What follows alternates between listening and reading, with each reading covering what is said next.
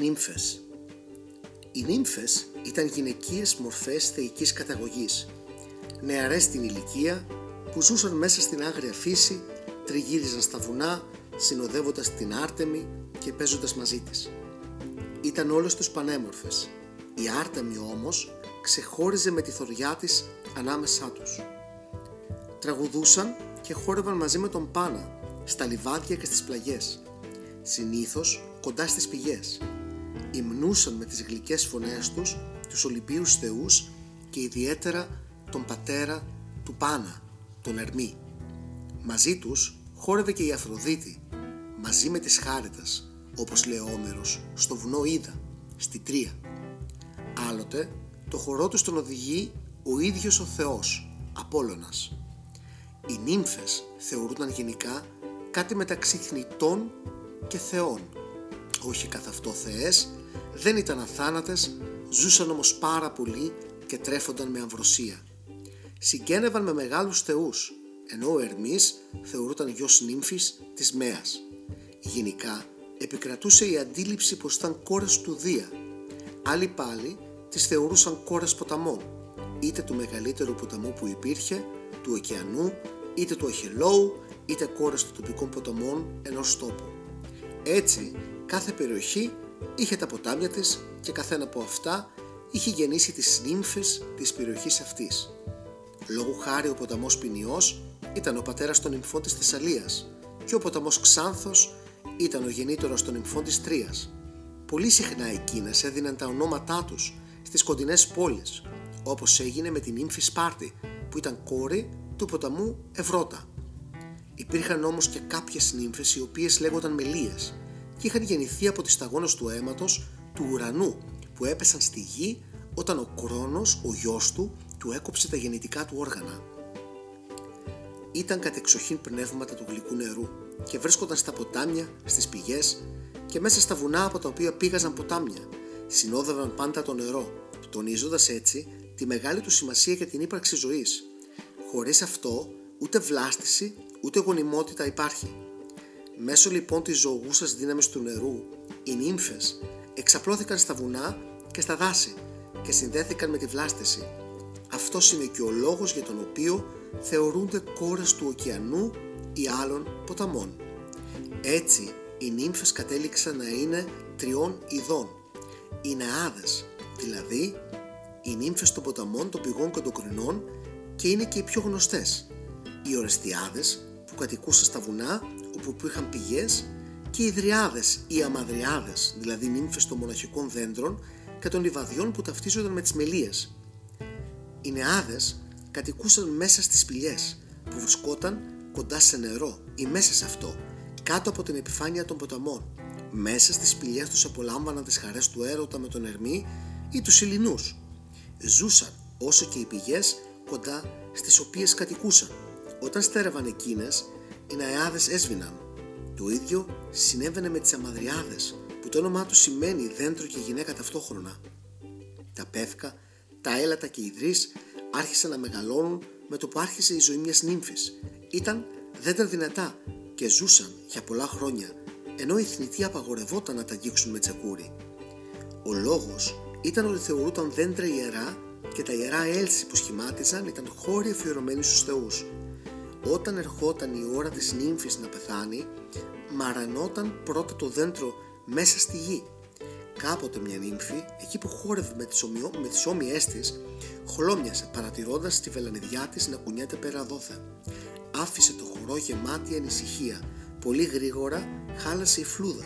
Έπεσαν τα κλαδιά και ταυτόχρονα η ψυχή της νύμφης πέταξε αποχαιρετώντας το φως του ήλιου. Οι νύμφες όταν βρέχει χαίρονται γιατί τρέφονται τα δέντρα ή κλαίνε όταν οι βελανιδιές χάνουν τα φύλλα τους. Για τις νεάδες τους ιδιαίτερα υπάρχουν πολλοί μύθοι που αφορούν τις ερωτικές τους περιπέτειες. Έλεγαν ότι κάποτε ο Ήλας, σύντροφος του Ηρακλή, πλησίασε σε μια πηγή για να γεμίσει την ιδρία του. Εκεί συνήθιζαν να μαζεύονται οι νύμφες και να τραγουδούν ύμνους στην Άρτεμη ολινυχτής. Ο Ήλας είχε φτάσει ακριβώς την ώρα που οι νύμφες άρχισαν να συγκεντρώνονται και μία από αυτές, η Εφιδάτια που κατοικούσε μέσα στην πηγή, σήκωσε το κεφάλι της και τον αντίκρισε. θαμπόθηκε από τη θεϊκή του ομορφιά και τον ερωτεύτηκε. Εκείνος, σκυμμένος, είχε βουτήξει την ιδρύα του μέσα στο νερό, χωρίς να υποπτεύεται πως κάποιος τον παρακολουθεί με προσοχή. Η νύμφη θέλησε να αρπάξει την ευκαιρία και να τον φιλήσει. Τον αγκάλιασε από τον βουνό, από το λαιμό και τον τράβηξε μαζί της στο βυθό. Οι σύντροφοι του έψαξαν πολύ να τον βρουν, μα δεν μπορούσαν με κανέναν τρόπο να εξηγήσουν την εξαφάνισή του. Πολύ γνωστές επίσης ήταν οι ιστορίες των ερώτων των νυμφών με βοσκούς, που συνήθως έβοσκαν τα πρόβατά τους στις όχθες των ποταμών. Έπειτα οι νύμφες έφερναν στον κόσμο γιους θνητούς, αλλά σοφούς και γενναίους. Εξίσου ονομαστές ήταν οι ιστορίες για τους έρωτες του Απόλλωνα με νύμφες και ιδιαίτερα η ιστορία της Δάφνης. Ο Θεός την πολιορκούσε με μεγάλη επιμονή χωρίς επιτυχία. Μόλις του δόθηκε η κατάλληλη ευκαιρία άρχισε να την κυνηγάει. Τη στιγμή που ήταν έτοιμος να την αρπάξει, η Δάφνη παρακάλεσε απευνοσμένα τη μάνα της, τη Γέα να τη βοηθήσει. Τότε πραγματικά άνοιξε η γη και κατάπιε τη Δάφνη, ενώ στη θέση της φύτρωσε ένα φυτό που πήρε το όνομά της. Μια άλλη νύμφη, η Οκυρόη, κόρη ενός ποταμού της Σάμου, επιχείρησε να φύγει με μια βάρκα από το νησί για να γλιτώσει από τα χέρια του Θεού. Μάταια όμως προσπαθούσε, γιατί ο Απόλλωνας μεταμόρφωσε το βαρκάρεμο τη μετέφερε σε ψάρι και τη βάρκα της σε βράχο. Σύμφωνα με την παράδοση, οι νύφες ήταν γνωστές τροφή πολλών και σημαντικών θεών και ηρώων. Ήταν δηλαδή εκείνες που αναλάμβαναν την ανατροφή τους όταν βρισκόταν σε πολύ μικρή ηλικία. Τους στήλαζαν και αποτελούσαν τις αντικαταστάτριες των μανάδων τους. Πρώτα-πρώτα, ο ίδιος ο Δίας ανατράφηκε από αυτές στην Κρήτη. Ακολουθούν η Ήρα, η Περσεφόνη, ο Ερμής, ο Πάνας και ο Διόνυσος. Από τότε που οι νύμφες αποτελούν μέλη του Διονυσιακού θείασου μαζί με τους σατήρους. Ακόμα, η θεά Αφροδίτη είχε πιστευτεί τον Ενία, τον γιο της, στις νύμφες του Τροϊκού βουνού ήδη. Στις νιάδες απέδιδαν διάφορες ιδιότητες. Έλεγαν πως μπορούσαν να κάνουν τα νερά μιας πηγής ιαματικά. Γι' αυτό και συχνά πρόσφεραν εθνική θυσίες προς τιμήν τους. Οι πιο ονομαστές περιπτώσεις νεάδων με παρόμοιες ικανότητες βρισκόταν στην Πελοπόννησο και τη Σικελία. Εκεί, στις θερμές πηγές της ημέρας, έλεγαν ότι πήγαινε ο Ηρακλής για να νεομεωθεί η δύναμή του. Πίστευαν ακόμη πως οι νεάδες είχαν ιατρικές θεραπευτικές ικανότητες, κυρίως λόγω της σχέσης τους με τον Απόλλωνα, καθώς και το χάρισμα να προφητεύουν τα μελούμενα. Για την ακρίβεια επικρατούσε η αντίληψη πως ήξεραν να ερμηνεύουν τη θέληση της ανώτερης θεότητας, η ιερατό της επιθυμίας του Πάνα ή η δάφνη αυτής της γέας. Στο σπήλαιο σφραγίδιο του βουνού Κιθερώνας υπήρχε μαντίο των νυμφών, ενώ πολλοί θνητοί, πρικισμένοι με μερικές ικανότητες, έλεβαν πως τις ικανότητές τους τις είχαν λάβει από εκείνες. Επίσης, θεωρούνταν μητέρες πολλών σοφών θνητών, μάντεων και γιατρών, όπως η Χαρικλώτης του Τυρετσίας, η Φιλήρα του Χίρονα και η Κορονίδα, μάνα του Σκληπιού. Οι νύμφες λατρεύονταν σε πολλά μέρη σε όλη την Ελλάδα δεν υπήρχαν όμως ναοί αφιερωμένοι σε αυτές. Οι θυσίες προς τιμήν τους γινόταν κοντά σε πηγές ή μέσα σε σπηλιές. Ο Οδυσσέας και οι κάτοικοι της Ιθάκης τις τιμούσαν με εκατόμβη, δηλαδή θυσία εκατό βοδιών. Συχνή ήταν και η ύπαρξη των βωμών τους μέσα σε ιερά άλλων θεών. Όμως οι νύμφες δεν είχαν δράσει πάντοτε ευεργετική για τους θνητούς και υπήρχαν φορές που προκαλούσαν μεγάλο κακό. Αν για παράδειγμα τύχαινε να δει κανείς μια νύμφη την ώρα που έκανε το λουτρό της μέσα στη πηγή έχανε τα λογικά του. Ήταν όμως και γενικότερα ικανές να προκαλώσουν σύγχυση στους, του νου, στους θνητούς και να τους κάνουν τρελούς.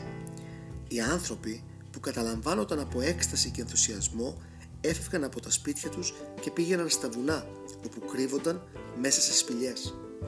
Οι νύμφες έχουν επιζήσει τη λαϊκή μας παράδοση μέχρι σήμερα είναι οι γνωστές μας νεράιδες που ζουν στα βουνά, στις νεραδοσπηλιές και τις νεροδοβρύσες.